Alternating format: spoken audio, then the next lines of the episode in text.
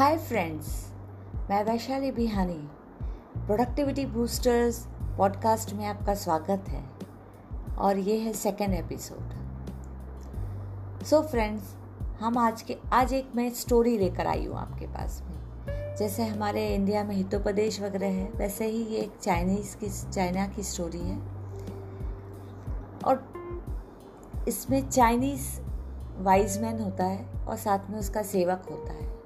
वो लोग सुदूर प्रांत में जाते हैं और वहाँ एक बहुत दूर जाने के बाद उनको एक झोपड़ी नज़र आती है। तो वो उस झोपड़ी में अंदर जाते हैं।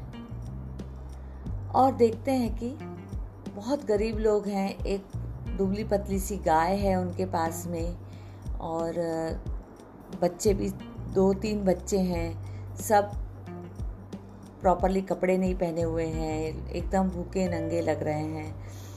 तो वो जाके उनसे पूछते हैं कि क्या हम अंदर आ सकते हैं? तो बोले, आइए। तो उनको बाद में पूछते हैं वाइजमैन पूछता है कि क्या आप सरवाइव कैसे करते हो? तो वो बोलते हैं कि कुछ नहीं, हमारी गाय है, वो दूध देती है और हम उसका दूध पी के पेट भर लेते हैं और इसी से दूध से चीज़ बना लेते हैं, वो खा लेते हैं।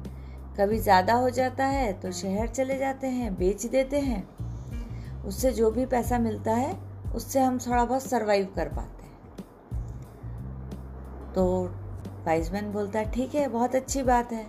वो लोग उसका थोड़ा आदर सत्कार करते हैं, उसको चीज़ देते हैं खाने को। वो लोग थैंक यू बोलते हैं और बाहर आ जाते हैं।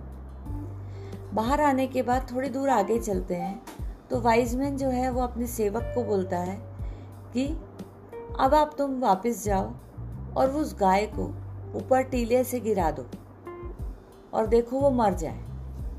उसका सेवक बहुत आश्चर्यचकित हो जाता है कि, अरे, ये हम कैसे कर सकते हैं? उसी गाय पे तो ये पूरी फैमिली ज़िंदा रहती है।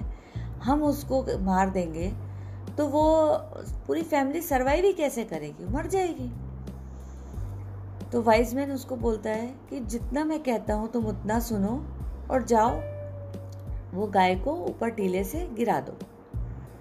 तो सेवक जाता है और जाके गाय को टीले पे से गिरा देता है।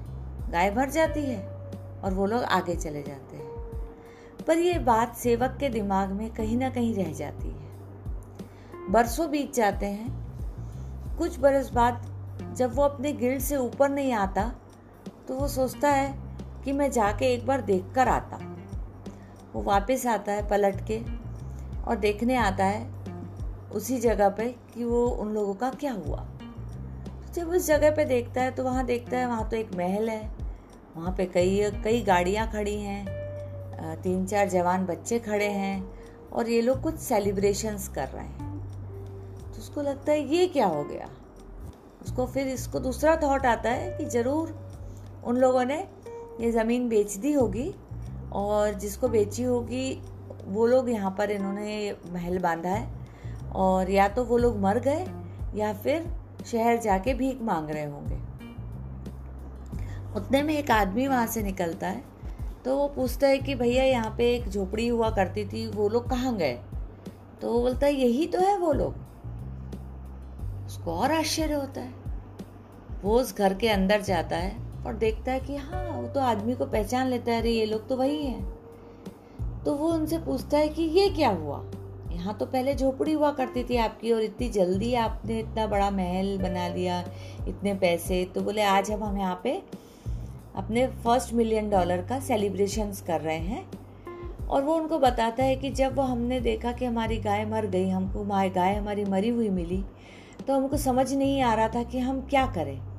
तो हमने अपने सर्वाइवल के लिए कुछ नया नया काम करना, तलाश करना शुरू किया। और नया काम करते करते करते आज हम इस स्थिति तक पहुँच गए हैं। सेवक सोच में पड़ जाता है और फिर उसको ध्यान में आता है कि आदमी ने क्या कहा कि source of survival was dead तो उसको डेवलप करनी पड़ी इसके। और अलग अलग चीज़ें करके देखनी पड़ी तो उनको पता चला कि वो और क्या क्या कर सकते हैं ज़िंदगी में। तो फ्रेंड्स, कई बार ऐसा होता है कि हमको बिज़नेस करने की इच्छा होती है, पर हम अपने जॉब में ही अटके होते हैं। तो हमको अपनी जॉब छोड़ के कई बार रियलाइज़ करना पड़ता है कि then we can actually do well in business कई बार बिज़नेस फेल होना भी कंपलसरी होता है नीड हो जाती है, क्योंकि हम रियलाइज़ कर सकें कि हम अलग चीज़ें, दूसरी चीज़ें भी कर सकते हैं। समटाइम्स हमारी सिचुएशन ऐसी हो जाती है लाइफ में कि हमको बहुत फेलियर देखना पड़ता है फेलियर आता है, ताकि रियलाइज़ हो कि what we deserve and what can better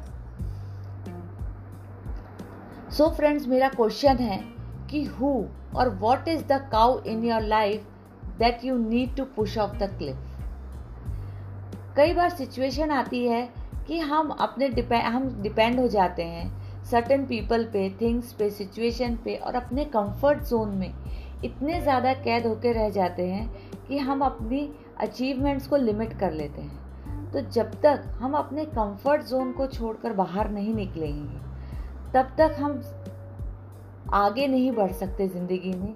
हम पुश नहीं कर सकते। अब तक आपको जब तक हम पुश नहीं करेंगे, तब तक हम आगे नहीं बढ़ पाएँगे।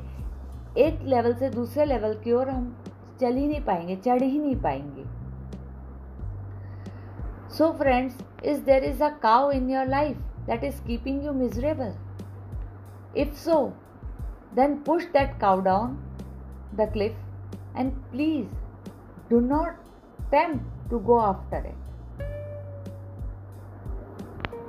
friends कैसी लगी आपको ये स्टोरी आई होप कि इसने आपको कहीं ना कहीं सोचने पे मजबूर किया होगा कि हमारी ज़िंदगी में ऐसी कोई काऊ है या नहीं है।